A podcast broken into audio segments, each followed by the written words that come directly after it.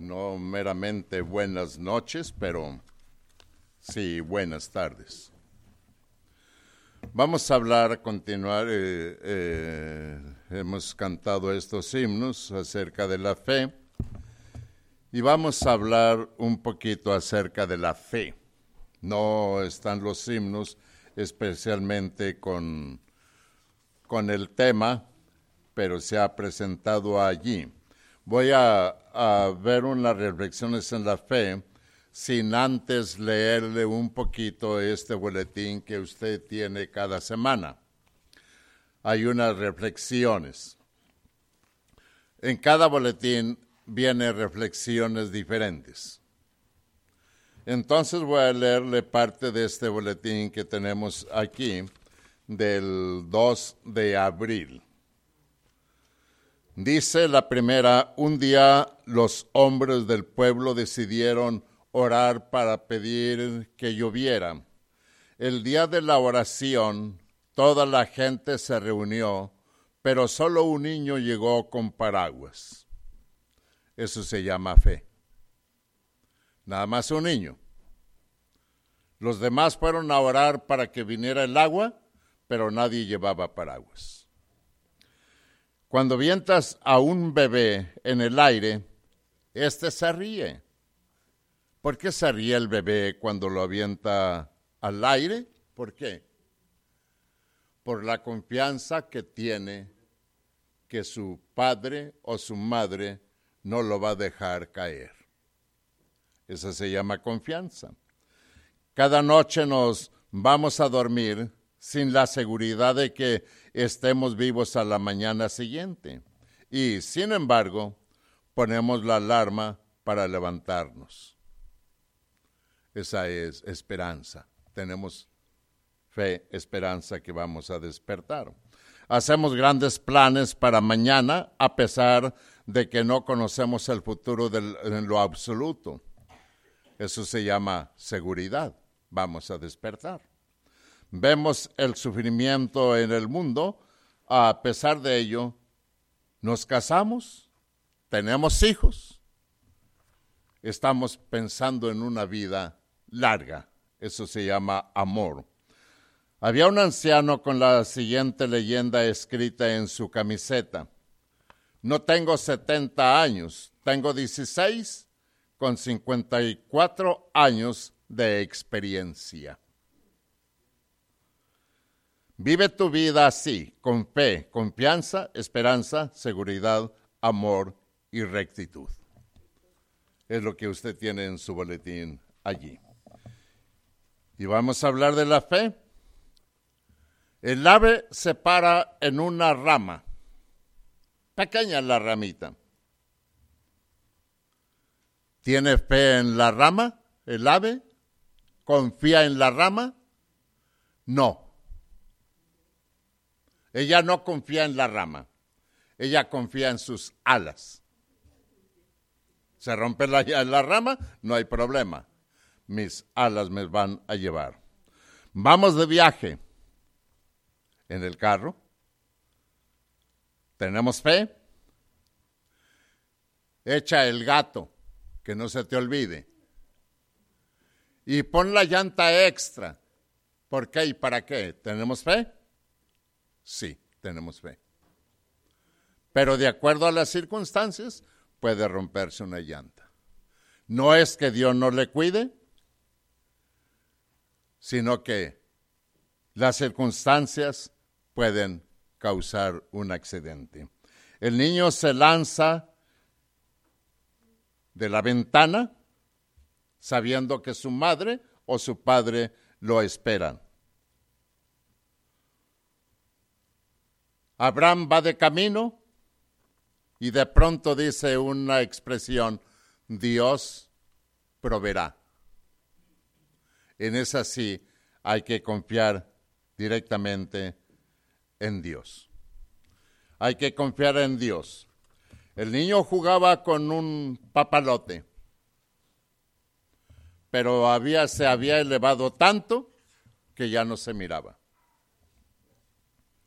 Llega alguien y, ¿qué haces, niño?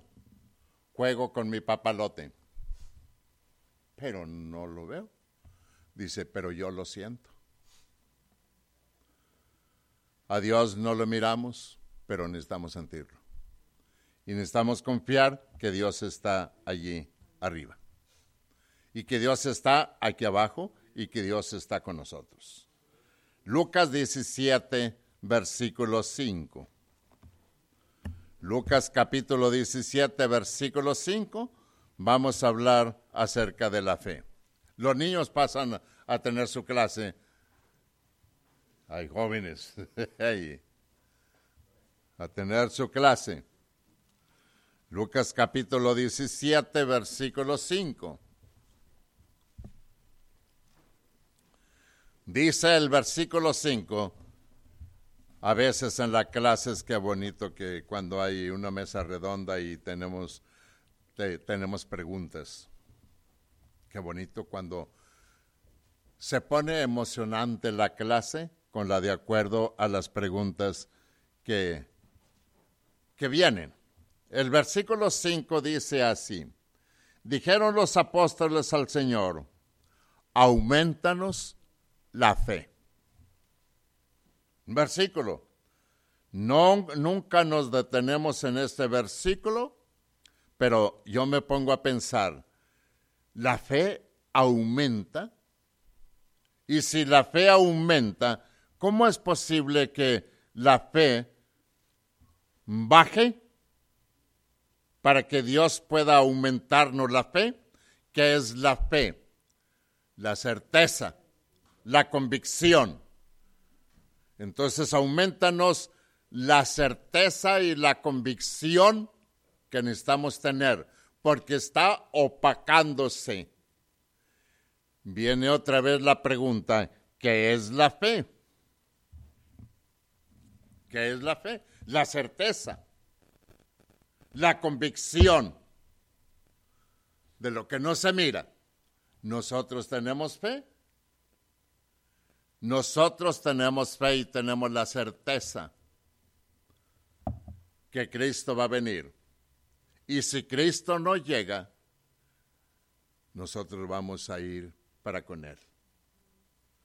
Nosotros vamos a elevarnos a ir para con Él. Entonces nosotros necesitamos la fe. Oramos pidiendo salud. Que Dios prolongue nuestra vida. Casi siempre las oraciones por el enfermo es que Dios le sane. Nunca es la oración, aunque algunas oraciones se han, se han dicho directamente, no llévatelo, pero al mismo tiempo déjale de sufrir.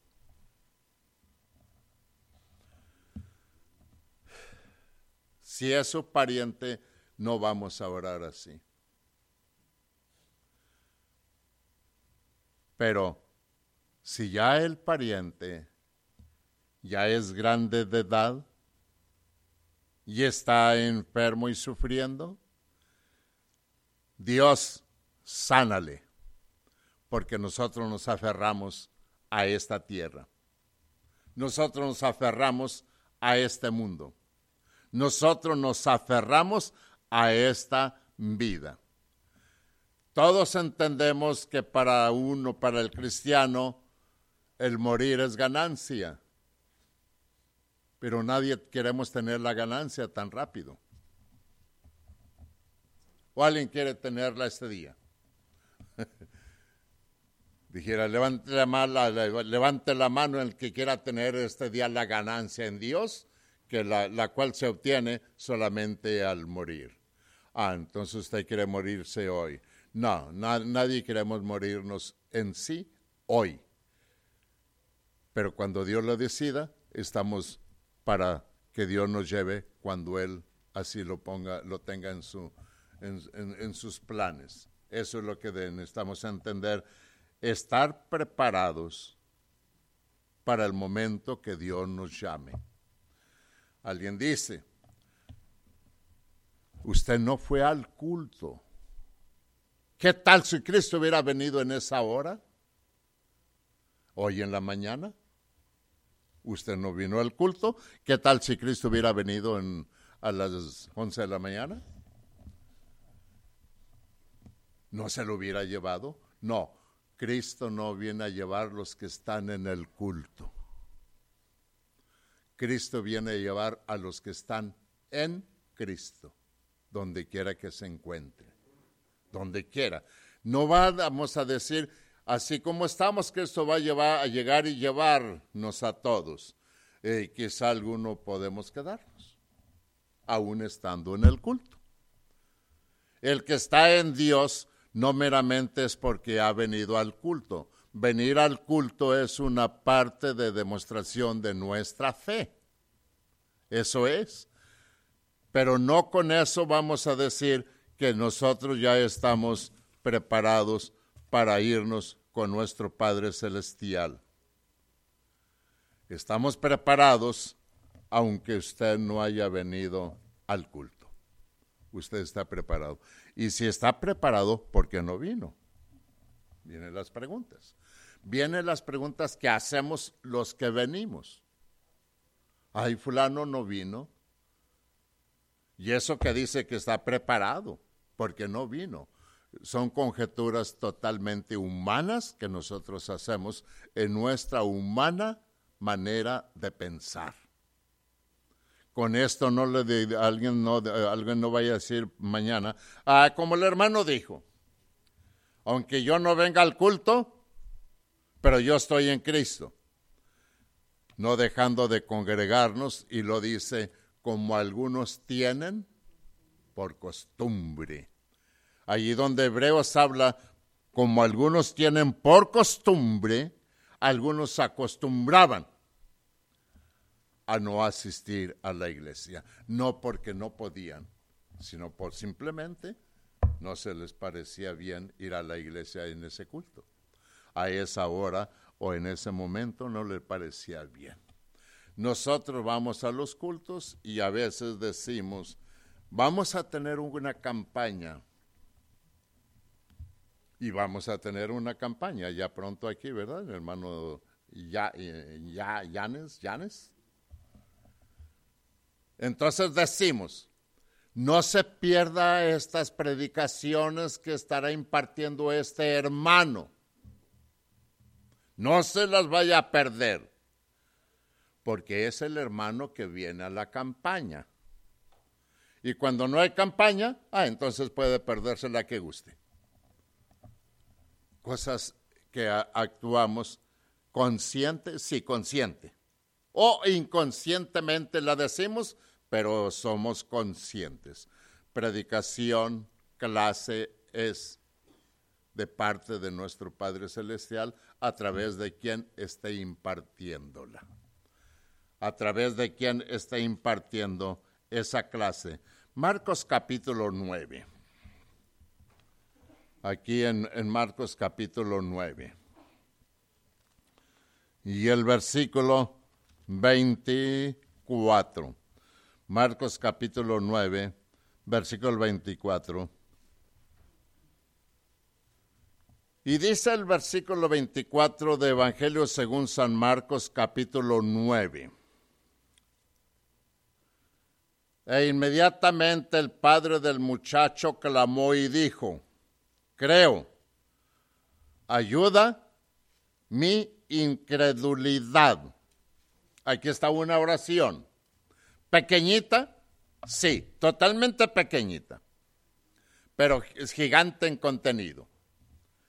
Creo, y lo dice, ayuda mi incredulidad. Dice el versículo 9, y respondiendo él les dijo, oh generación incrédula, ¿hasta cuándo he de estar con ustedes? ¿Hasta cuándo os he de soportar? Traédmelo. Para entender un poquito más a qué se está refiriendo.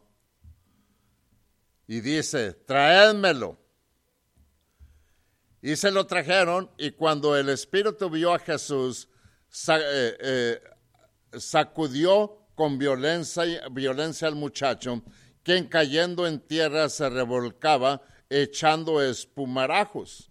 Jesús preguntó al Padre, ¿cuánto tiempo hace que le sucede esto? Y él dijo, desde pequeñito.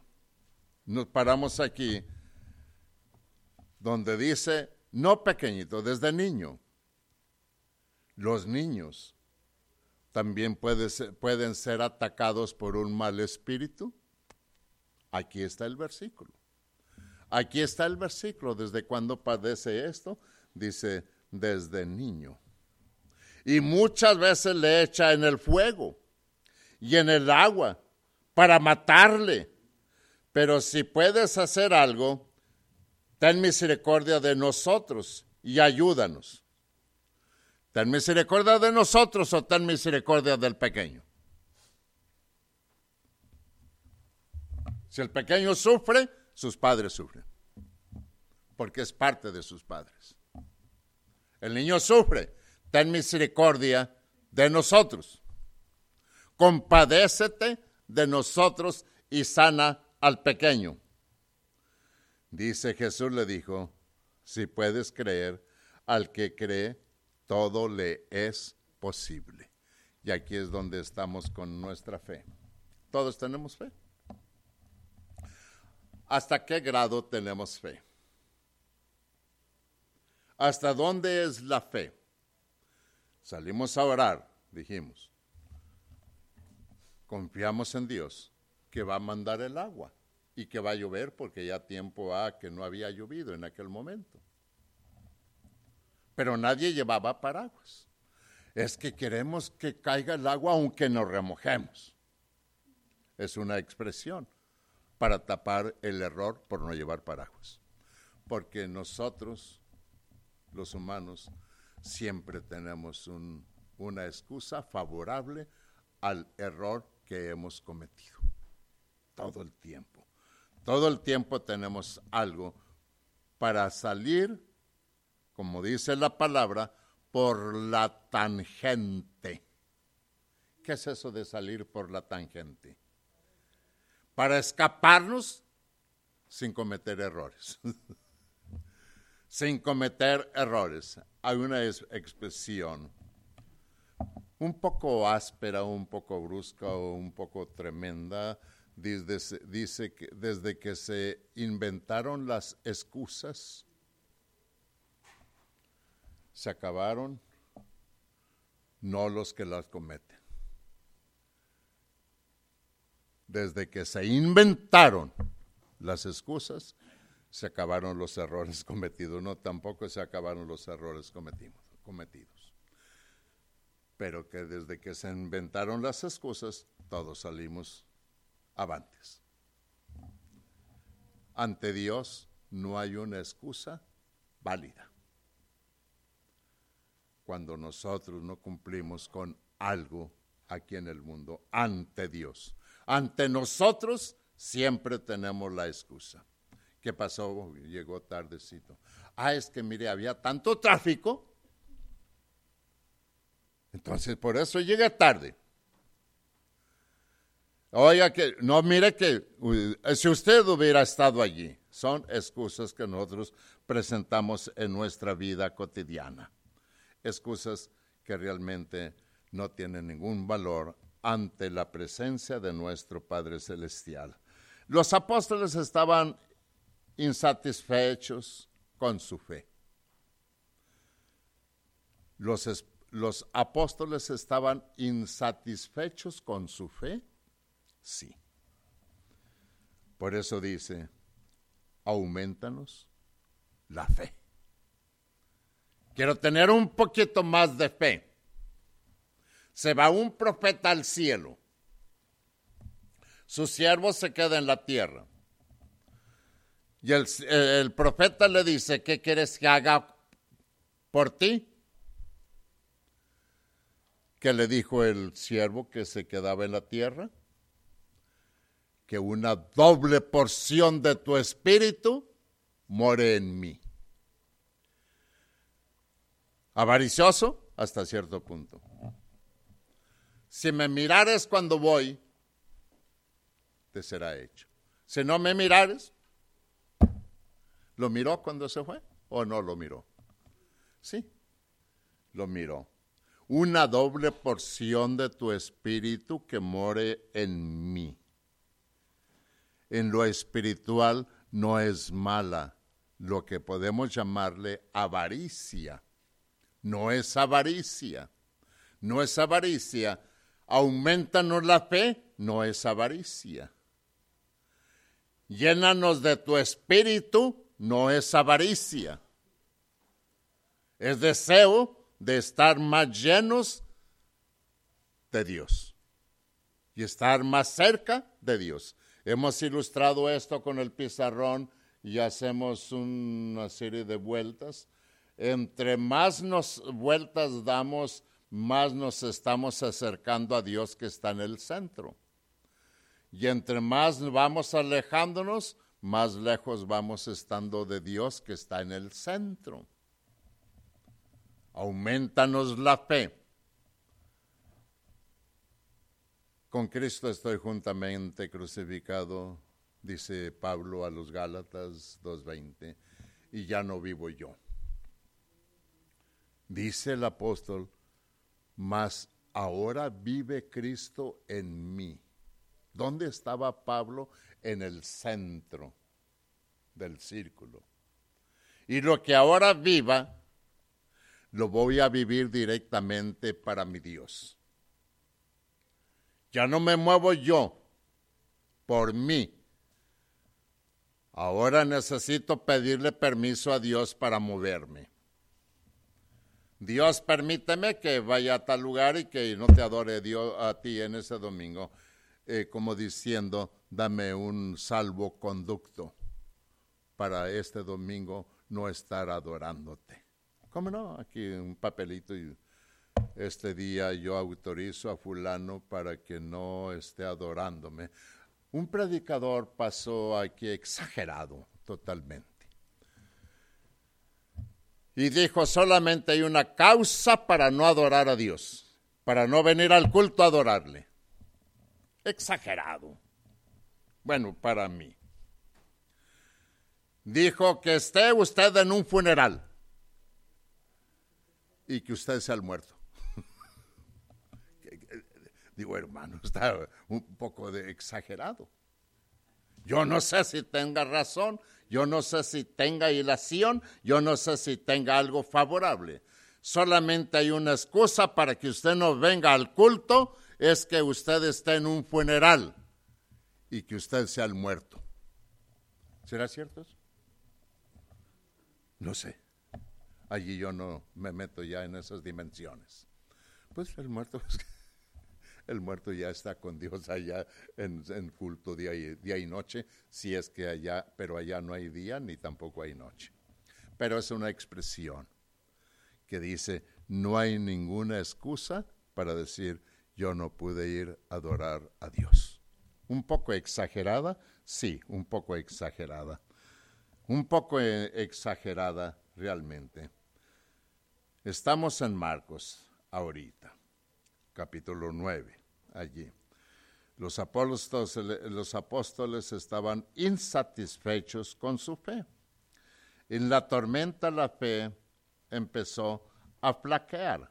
Mateo capítulo 8. Mateo capítulo 8 empezó a flaquear. Versículo 23. 8.23. Dice, entonces tomando la mano del ciego, eh, perdón, perdón, perdón, estamos en 8.23, eh, eh, Mateo capítulo 8, versículo 23. Dice el 23, y entrando él en la barca, sus discípulos le siguieron.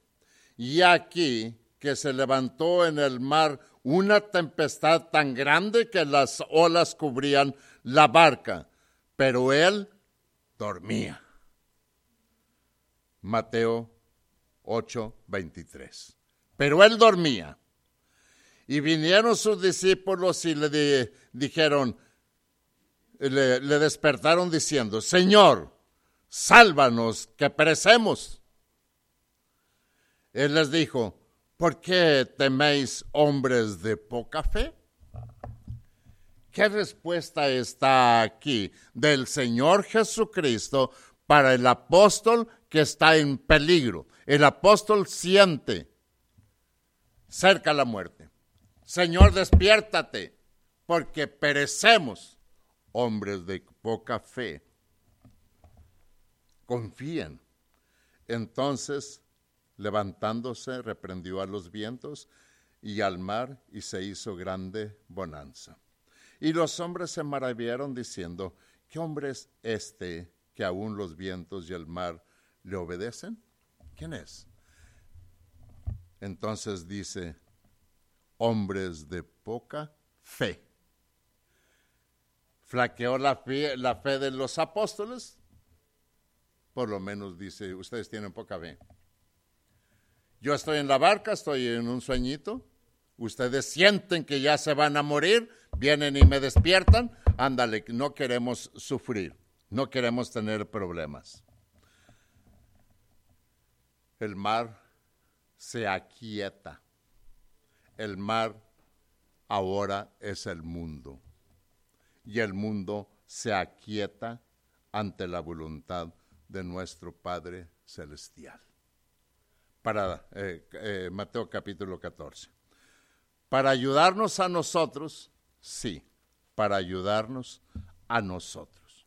Para ayudar a sus hijos, sí, para ayudar a sus hijos. Versículo 29. Eh, Mateo 14, 29. Para ayudar a nosotros. Y dice el versículo 29. Y le dijo, ven. Y descendiendo Pedro de la barca, andaba sobre las aguas para ir a Jesús. Pero a ver, al ver, al ver el fuerte viento, tuvo miedo. ¿Quién? Pedro. Y comenzando a hundirse, dio voces diciendo, Señor, sálvame. Veamos al pasito, al pasito, versículo 26. Y los discípulos viéndole andar sobre el mar, se turbaron diciendo, un fantasma, y dieron voces de miedo. Pero enseguida Jesús les habló diciendo, tened ánimo, yo soy, no temáis. Entonces le respondió Pedro. ¿Por qué Pedro? Porque es él es el atrabancado. Y siempre el que habla, y siempre el que habla. Todos los demás sentían, pero Pedro es el atrabancado. Y dice, manda, Señor, si eres tú, vea otra vez el versículo 27. Pero enseguida Jesús les habló diciendo, ten ánimo, yo soy, no temáis. Entonces le preguntó Pedro y dijo, Señor, si eres tú, ¿no está diciendo Cristo que Él es? Sí. Señor, si eres tú, manda que yo vaya a ti sobre las aguas. ¿Dudaba Pedro? Bueno, si eres, eres realmente, dime que yo vaya caminando sobre las aguas. ¿Qué hizo Cristo? Entonces le respondió Pedro, Señor, si eres tú, manda que yo vaya. Y le dijo, ven. No discute nada a Cristo con Pedro. ¿Ve el corazón de él? Sí. Y si cabe decir, y adelantando un poquititito, ¿sabía Cristo que se iba a ir hundiendo Pedro? Sí. Entonces, ¿para qué le dice, ven, si sabes que me voy a hundir? Para darnos enseñanzas a nosotros. Señor, si eres tú, di que yo vaya para encontrarte. Ven, Pedro, ven, para que entiendas y comprendas. ¿Qué dijo Tomás? Si no tiento la herida, meto mi mano en la herida, no voy a creer. Y de rato dice, mete tu mano aquí y tienta en mi costado. Ah, sí, porque has visto, has creído. Ahora, otra vez, ¿qué es la fe?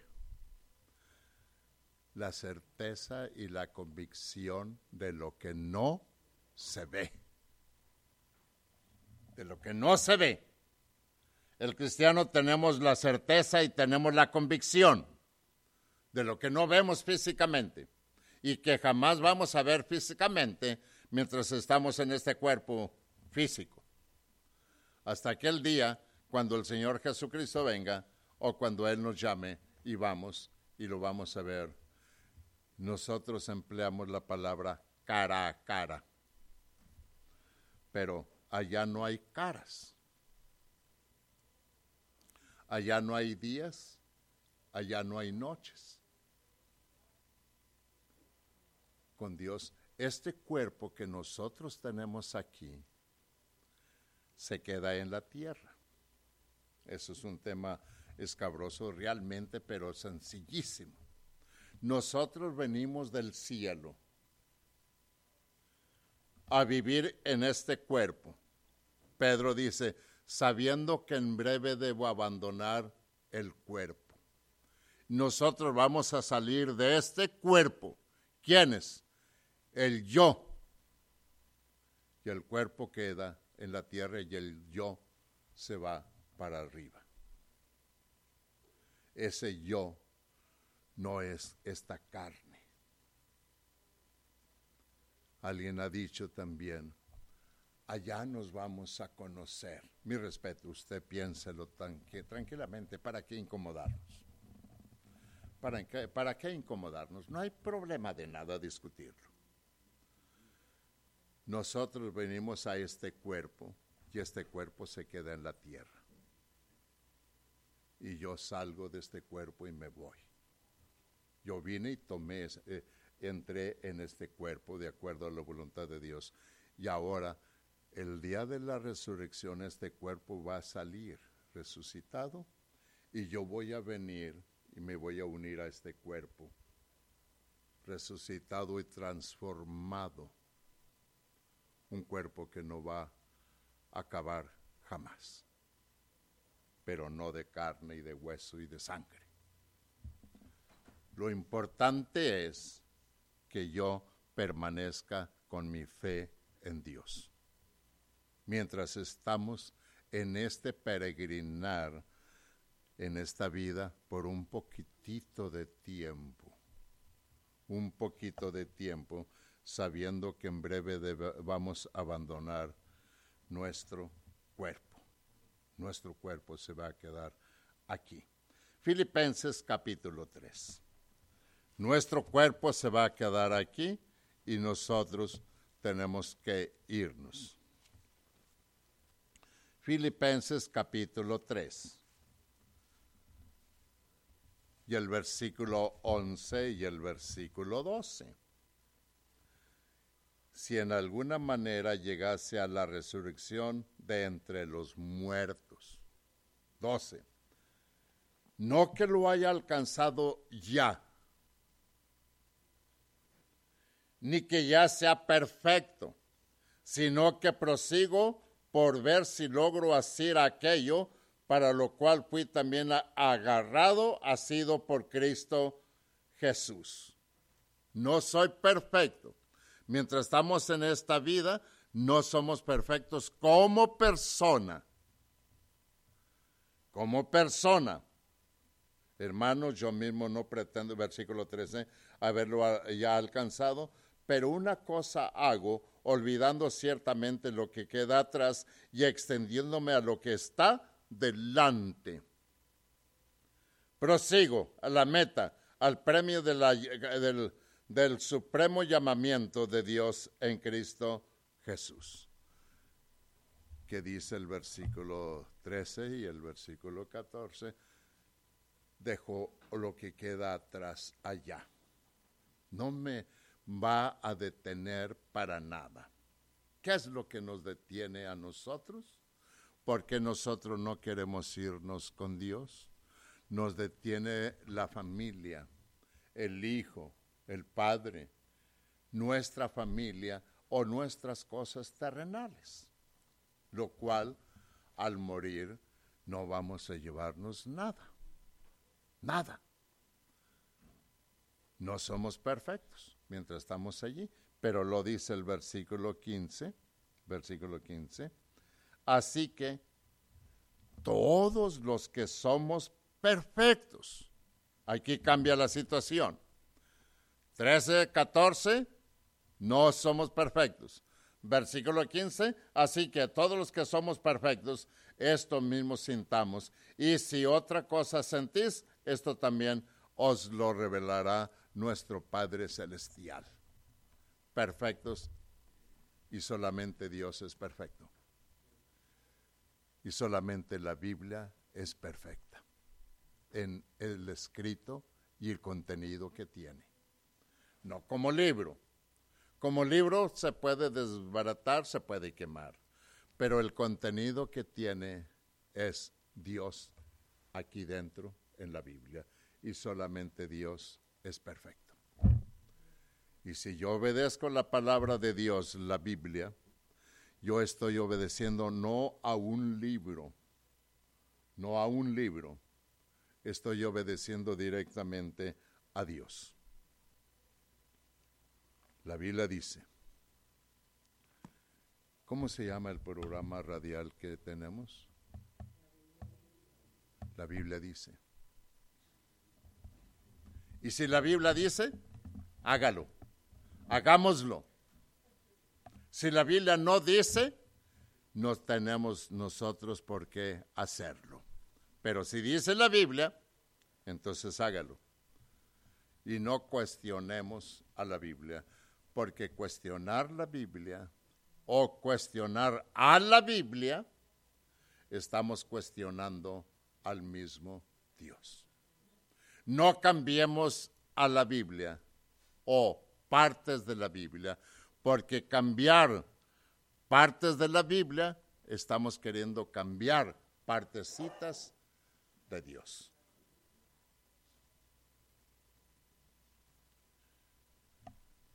¿Qué poder tiene esta agua? Nada. Entonces por, entonces, ¿por qué usted ha dicho si no sois bautizados, no tienes perdón de pecados. No es el agua que tenemos aquí, sino la obediencia a Dios por medio del agua. La obediencia a Dios. El que no naciere de nuevo no entrará en el reino de los cielos. Para estar con Dios necesitamos nacer en Cristo Jesús. Que Dios me le bendiga. ¿No ha nacido alguien? Afiancemos más los que hemos nacido y seamos más unidos para con nuestro Padre Celestial. Que Dios me le guarde.